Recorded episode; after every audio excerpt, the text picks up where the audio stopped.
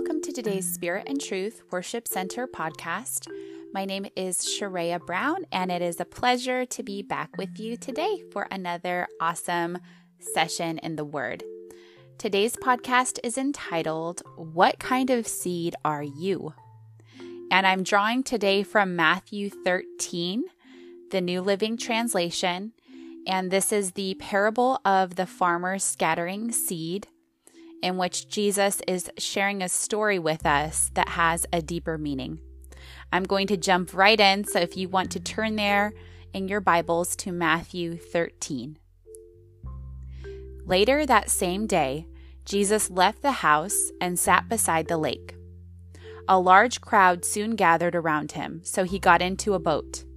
Then he sat there and taught as the people stood on the shore.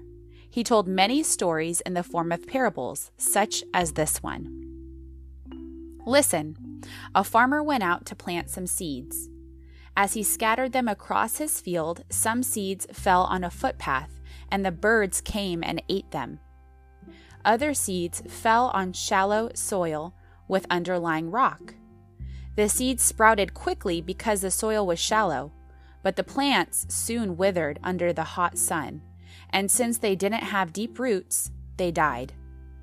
Other seeds fell among thorns that grew up and choked out the tender plants.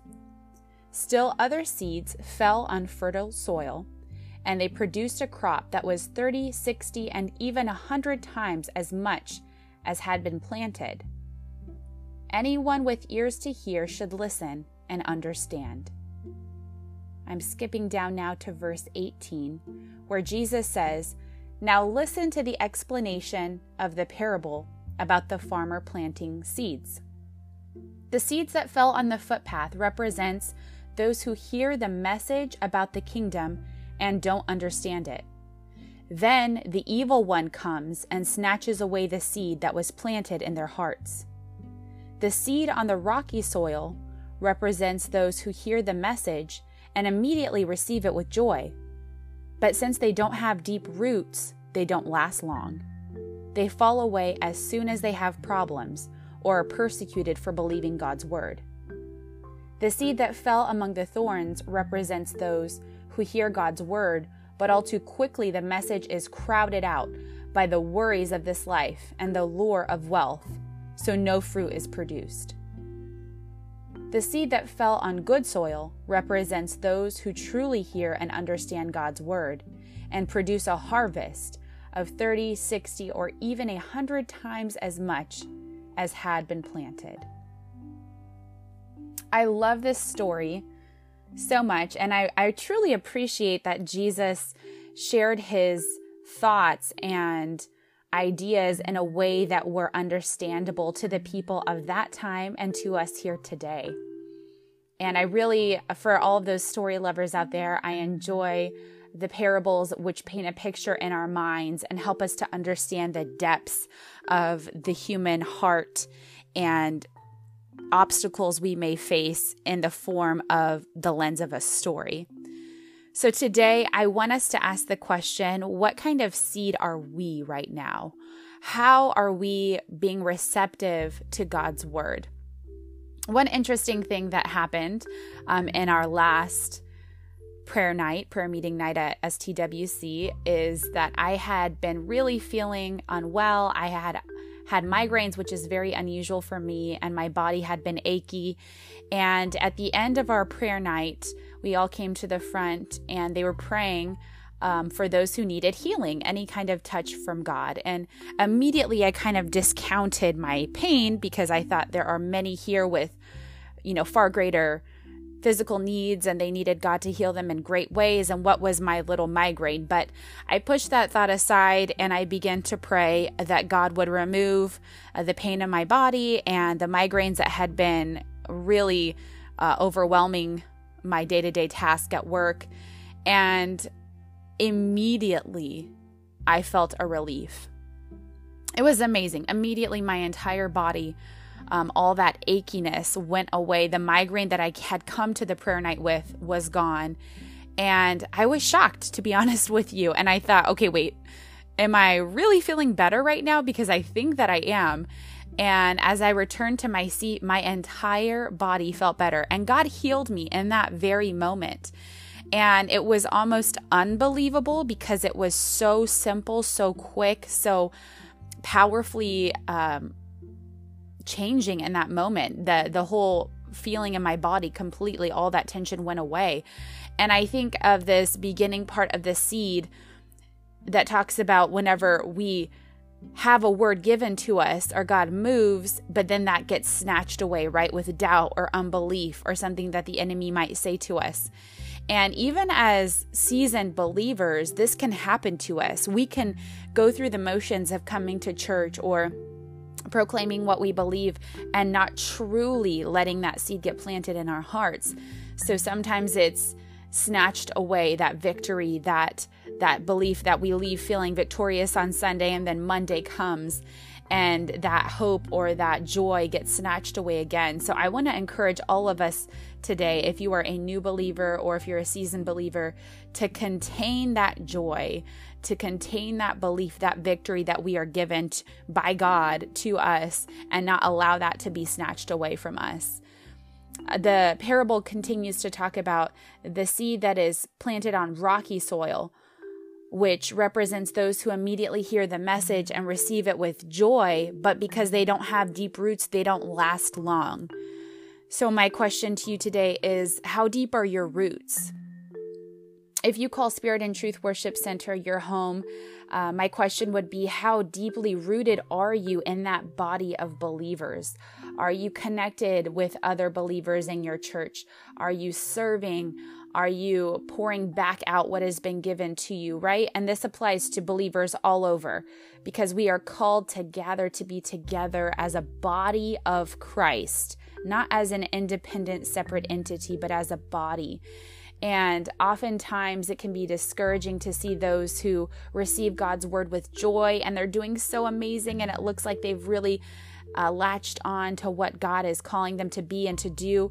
And then all of a sudden they disappear and we wonder, what happened to them they they were so connected god was moving on them they were growing they were doing great but they never created roots they never latched on to the deep purpose that God had for them. They never got invested into the Word of God, into carving out their own convictions and beliefs. Maybe their their joy and their excitement was connected to the people or to the worship experience, but it wasn't rooted in God's word and conviction and absolutes.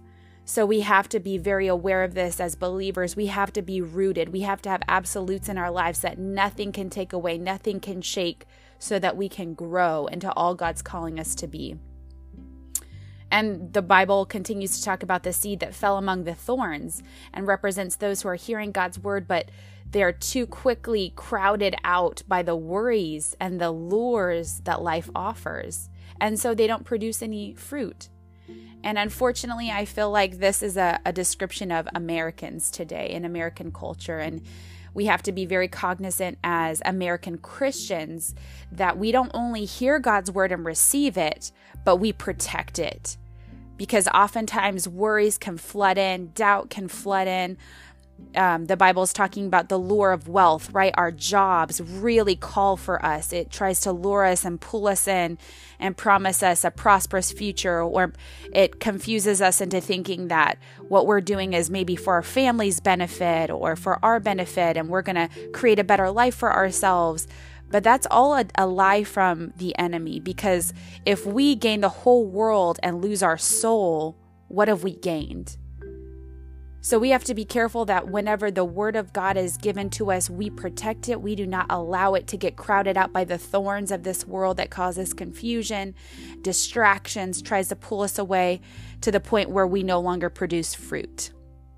If you know me, you know that I am so passionate about the thought that only what we do for the kingdom will last. So that we have to continually ask ourselves, where is our fruit as Christians? If we call ourselves believers but we don't bear fruit, are we truly believers? And the Bible will tell us, no, we're not. We have to be bearing fruit. We have to be alive and well in Christ, not in our flesh, but in Christ.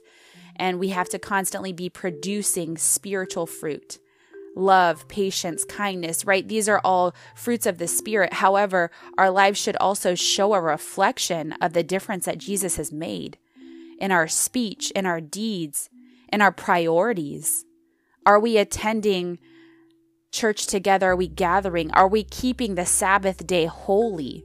Or is it another day of the week that can easily be bought or sold depending on our schedules? Lastly, this parable explains the seed that fell on good soil, right? This is the seed that we are all trying to be. Our lives, we're trying to be the seed that is on good soil, which represents those who truly hear and understand God's word and produce a harvest of 30, 60, or even a 100 times as much as had been planted. And to me, the beauty of what this verse is saying is that if we are truly the seed that is in good soil, right? We are connected, we are planted, we are rooted in God and His Word, then you will see the fruit of that. You will see something beautiful come from that commitment, come from those roots. You will see something happen when you sacrifice maybe that promotion or maybe that move that you thought would would benefit you in this world, but maybe you would sacrifice something spiritually. You will see fruit when you abstain from partaking in certain things that the world may deem as exciting or, or fun or even necessary, but you have a conviction and so you hold true to that. You will see fruit. God will bless you, God will prosper you for being rooted, God will prosper you for making those commitments. God will prosper you for deciding to abstain from things that are not a part of His will for your life. And when we commit, when we are planted, when we are rooted in good soil, when we are doing our best to be Christ like, we will see a harvest. And that harvest can come in the form of whatever your prayer request has been. If you are praying to see something happen, a miracle to happen in your life, God will show that in the harvest. And I also believe that that harvest includes those around us, that when we are rooted, we bring people with us on this journey. We lift others, we encourage others, we will see others be blessed because we are planted, we are rooted. And God is going to bring forth a great harvest, not only in your life, but in the lives that you touch.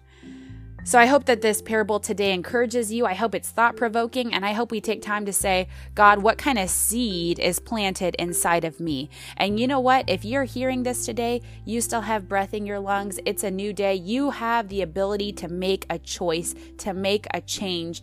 If you've been someone who has been disconnected, maybe and crowded out by the worries of life or the lures of life, and you're not bearing fruit, guess what? There is time for you still to become rooted and planted and bear fruit. If you're somebody who has lost your joy and zeal, and maybe when you first received the word of God, you were excited about it, and now you have kind of ho hummed out, don't worry. There is time for you today to receive that joy again. Get rooted in the word of God. Go back to what he said, go back to his words. There is nothing like it. There is power in the word of God.